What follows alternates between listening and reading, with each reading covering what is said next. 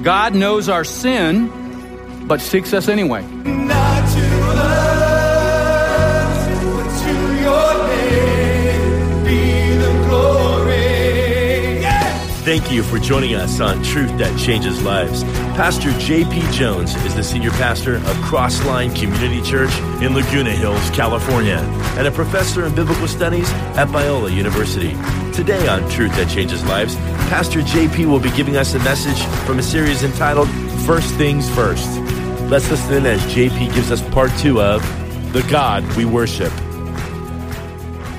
The testimony of the entire Bible is that there is one God, eternally exists as three co equal persons the Father, the Son, and the Holy Spirit. One in essence, distinct in existence. Not three parts, three persons who mysteriously, incomprehensibly, yet definitely exist eternally as one God. Let us make man in our image. In the image and likeness of God, we have been created. Male and female, we've been created. It is both maleness and femaleness that fully represents the nature of God. Wow, man, Genesis is kind of heavy book. Well, you know what else we learn? We learn that God communicates his will. This incomprehensible God, who is the infinite creator, who just speaks and it becomes reality, he who eternally exists as a trinity in a unity, makes himself known, makes his purposes known, makes his will known, communicates with us. Genesis 1 28 to 30. God blessed them and said to them, Be fruitful and increase in number, fill the earth, subdue it, rule over the fish of the sea and over the birds of the air and every living creature that moves on the ground. Then God said, I give you every seed bearing plant on the face of the whole earth and every tree that has fruit with seed in it, and they will be yours for food. And to all the beasts of the earth and all the birds of the air and all the creatures that move on the ground, everything that has the breath of life in it, I give every green plant for food. And it was so.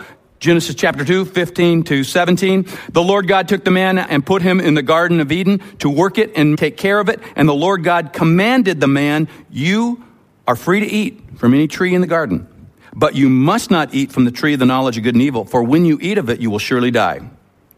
God reveals himself. God speaks to us. God makes his will known to us. And the whole Bible is filled with that reality. In fact, the Bible itself is God speaking to us. God reveals himself in a variety of ways. Hebrews chapter 1 says that in the past, he spoke to the prophets in many portions in many ways, but in these last days, he has spoken to us through his Son, whom he's appointed the heir of all things, who upholds all things by the word of his power, who is the exact representation of the Father's nature. God speaks through miracles, through saving acts, through dreams, through visions. God has spoken us through the incarnation of his son. God became a man in the person of Jesus Christ. God speaks through the prophets and the apostles. God has inspired scripture so that we have the 66 books of the Bible, which is the word of God. It speaks, you see. God communicates. God makes himself known. God reveals himself. So we don't have to, you know, be in some kind of philosophical abyss where we're just, oh gosh, is there a God? I don't know if there's a God. And if, if he does exist, what is he like? And who knows? If God had not spoken and revealed himself, that's what we would be left with. But God has spoken, God has revealed himself. God's made his will known, his purposes, his nature. God wants us to know him. In fact, Jesus said in John 17, this great prayer between God the Son and God the Father, he says, This is eternal life, that they may know you, the only true God, and Jesus Christ, whom you've sent. God wants us to know him. So he's revealed himself. He's communicated with us. Here's a fifth observation about the true God God is the self existent life giver. The self existent life giver. Genesis 2 7 says, The Lord God formed the man from the dust of the ground and breathed into his nostrils the breath of life, and the man became a living being. I want you to picture and, and even kind of imagine what's going on here. In creation, God took the dust that he had created and breathed into it the breath of life. And because God breathed into what he created, the breath of life, human beings came into existence. We have contingent derived dependent life. God has non contingent, non derived, independent life. In fact, this, um, this next week in the lecture I'm giving for one of the classes I'm teaching about Biola is on the incommunicable attributes of God. What that means is those things that are unique to God, that, that aren't part of us in being created in the image of God. They're, they're things that are unique to his own divine nature. And one of the first attributes in theology that we talk about when we talk about the incommunicable attributes of God is the attribute of independence. Some of you may think, well, I've read the Bible. I don't, I don't know where it ever says God is independent. Well, it's a term to describe what I'm talking to you about right now that God has life in himself that is independent from anything else. That makes him unique. That's why it's an incommunicable attribute. We have life, but we have life because God gave it to us. No one gave God life. He has life in and of himself. That's why in Exodus chapter 3, we'll, we'll, be looking at that next week, where Moses has this encounter with God, and, and God reveals himself to Moses, and, and Moses said, Okay, if I go back to Pharaoh and I say, you know, hey, God said, let my people go, and they ask, well, well who's God? What do I say to him? Remember God's answer? I am who I am. That's an interesting self disclosure. I am who I am. God can say, I am who I am. Why? Because he has life in himself. He is who he is. He is self existent, self sufficient. And God breathes into man the breath of life, we're told here in Genesis chapter 1. So God is the independent life giver. He is self existent, He is eternal. And guess what? In John chapter 1, where John gives us this great description of Jesus in the prologue of John 1. He says, In the beginning was the Word, and the Word was with God, and the Word was God. He was in the beginning with God. All things came into being through him. Nothing has come into being that has come into being except through him. And in him was life, and the life was the light. No, it says, and the life was the light of men. So here, Genesis 1, God breathes into us the breath of life. John 1, Jesus, because Jesus is the eternal Son of God, as the Word of God, is also described as having life, and that life is the light of men. We have life because God has given us life. God has life because He just has it eternally in Himself. He is the self existent one. If you're thinking, mm, oh my gosh, I don't get all this, now you're getting close to what it means to be a worshiper.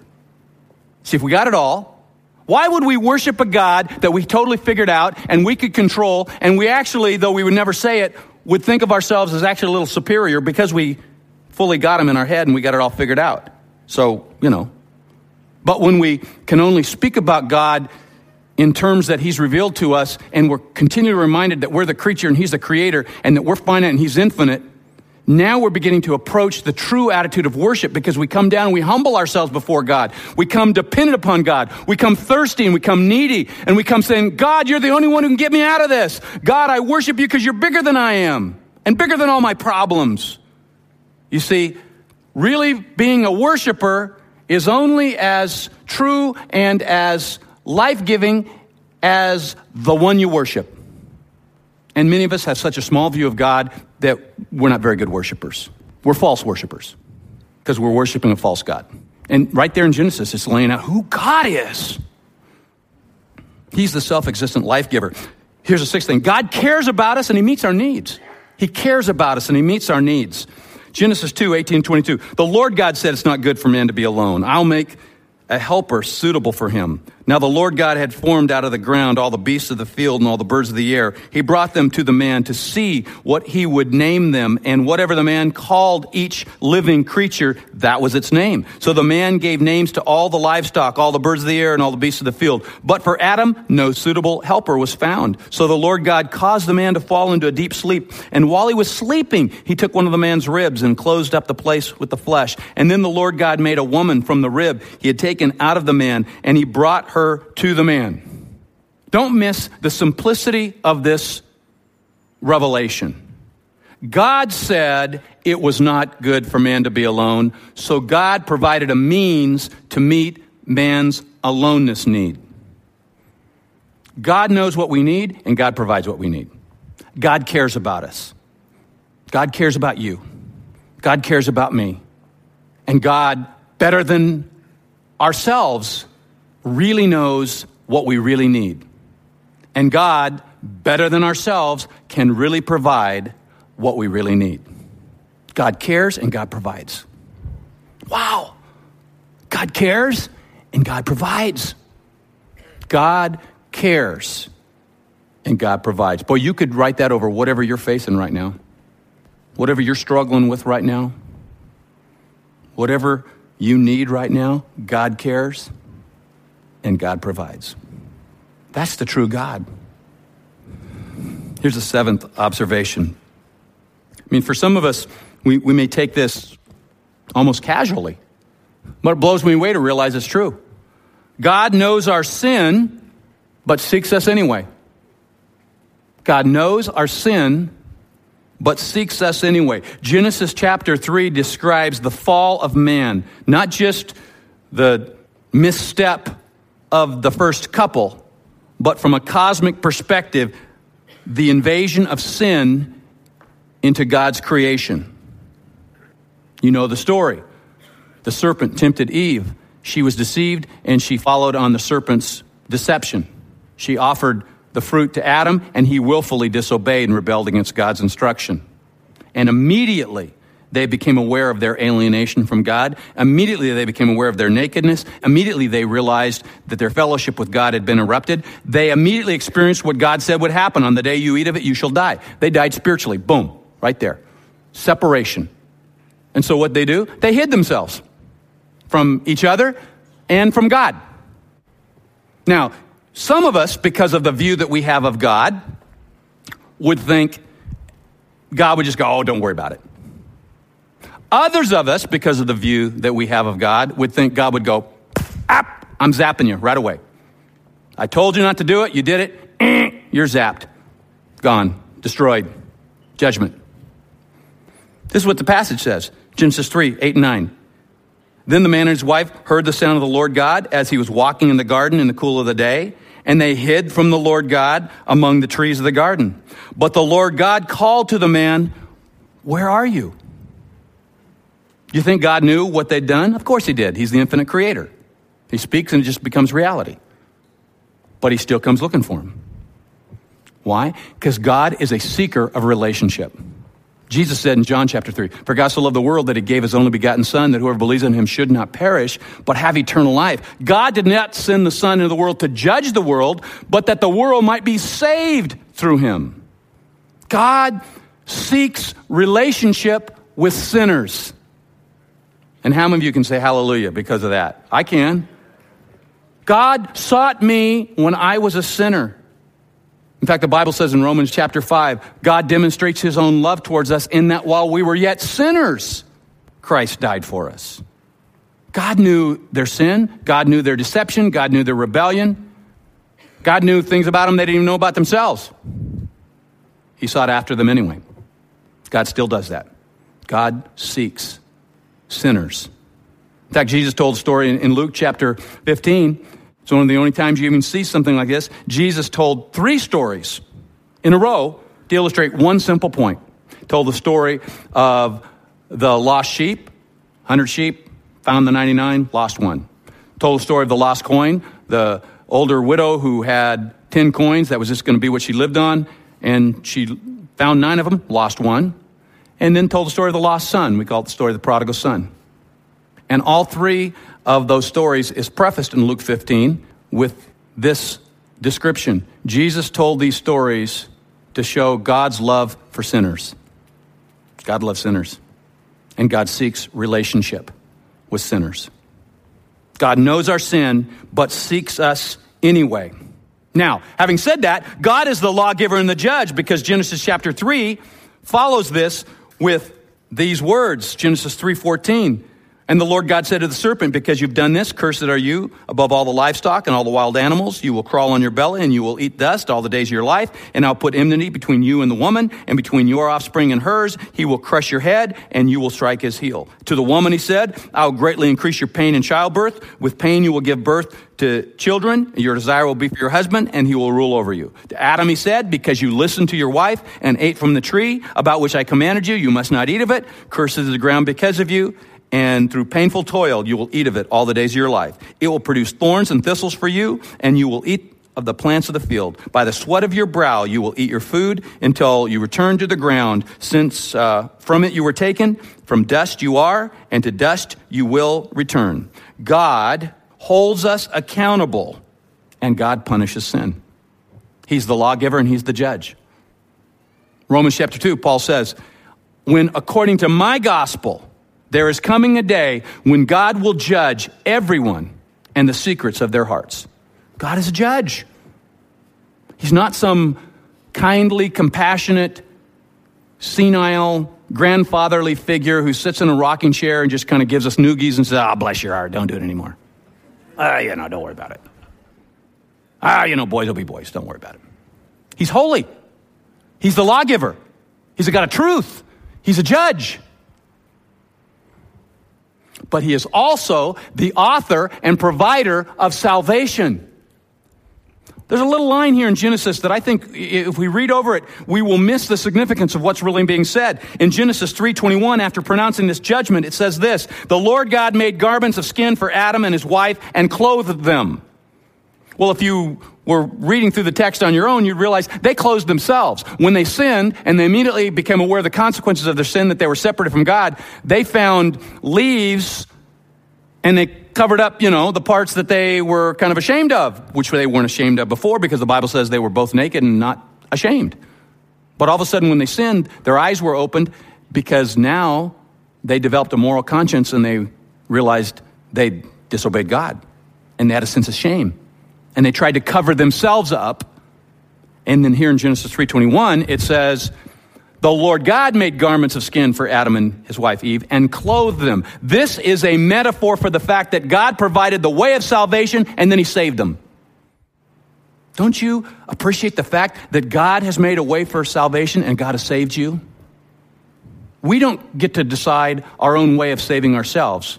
We can try that, but it does not save us. It just covers up. God is the author of salvation, and God provides the salvation we seek for, and God saves. That's why Romans says in Romans 3 25 and 26 that God is just and the justifier of whoever has faith in Jesus. God has a just plan, God has a salvation plan, and when we receive God's salvation plan by faith, God saves us. One last thing and I know that a, this is overwhelming, but if any of these stick and cause you to see the true God for who he truly is, then that will affect you to truly worship him. God is worthy of acceptable worship. Genesis chapter 4 says, Now Abel kept flocks and Cain worked the soil. And in the course of time, Cain brought some of the fruits of the soil as an offering to the Lord. But Abel brought fat portions from some of the firstborn of his flock. And the Lord God looked with favor on Abel and his offering, but on Cain and his offering he did not look with favor. So Cain was very angry and his face was downcast. Two guys worship God. One's acceptable worship, one's unacceptable worship. God's worthy of acceptable worship. God receives acceptable worship. He rejects false worship. It's quite possible that those of us gathered here, it's probably 500 or more people here right now, we're coming here to worship, some of us are bringing acceptable worship that will receive and glorify God, and some of us are bringing false worship that God will reject. By the way, I, am not the one who determines that. I, I'm personally accountable to God for my own offering of worship. But I do know, based upon Genesis 1 to 4, I can worship God falsely and unacceptably when my heart is not right. And I can worship God falsely and unacceptably when I don't bring an offering that is acceptable to God. Cain offered worship, but it was unacceptable because Cain was believing something that was not true about God. He was believing a lie, and therefore his false belief led him to false worship, and God didn't accept it. Abel understood what was true about God and offered an offering that reflected that truth, and God accepted that worship and was glorified. Our worship is acceptable or unacceptable based upon believing what is true about God and allowing that truth to transform our minds and our hearts and our offering. What are you believing about God? And what are you bringing to God as an offering? Worship reflects what we believe about God and then how we respond to that belief with what we offer. If we don't believe what's true about God, we can't be acceptable worshipers. We got to know what's true about God. We got to let that truth set us free. And then, out of the freedom of that truth, we humbly come before God, bringing our offering that glorifies Him as God because we're believing what's true about the true God. So, this morning, as we respond to our worship, we're going to respond with prayer and, and songs of praise. And for that to be true worship, it needs to come from a heart and a mind that's surrendered to what's true about God. So I invite you to do that. What a great message for all of us today. Pastor JP provides us with great insight. That is why we'd like to make it available to you on CD. Just get in touch and mention today's date. We'll send it your way for just $5. Or if you'd like to support this ministry, you can write us at Truth That Changes Lives, 23331 Moulton Parkway, Laguna Hills, California, 92653. Or give us a call at 949 916 0250. That's 949 916 0250. For your gift of $25 or more, we will send you a signed copy of JP's new book, Facing Goliath. Please join us every Sunday at 9 or 11 a.m. at Crossline Church in Laguna Hills. The address is 23331 Moulton Parkway, Laguna Hills, California, 92653. Or check us out on the web at crosslinechurch.com. We're going to get to the address and phone number again in a moment, but before we do that, Pastor JP, do you have any insight from today's message? Thanks, Greg. You know, we're in a study talking about worship and worshiping the true God. We are to worship the true God and worship Him in the true way.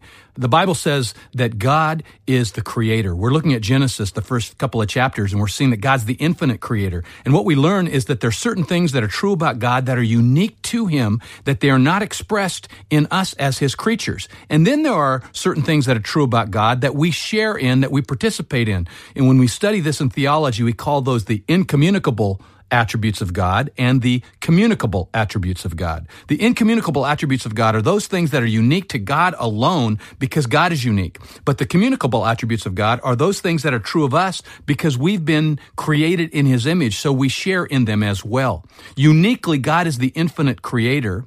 That is true of His incommunicable nature but he is a revealer and he makes himself known. He has communicated to us. In fact, in the first few chapters of Genesis, we see that God creates, God speaks, God blesses, God judges, God provides. We were created to know God and to worship God. We know God because he's revealed himself to us. We can be in a personal relationship with God because he has paid the penalty for our sin and he has provided the way of salvation. Do you know God? Have you experienced His salvation?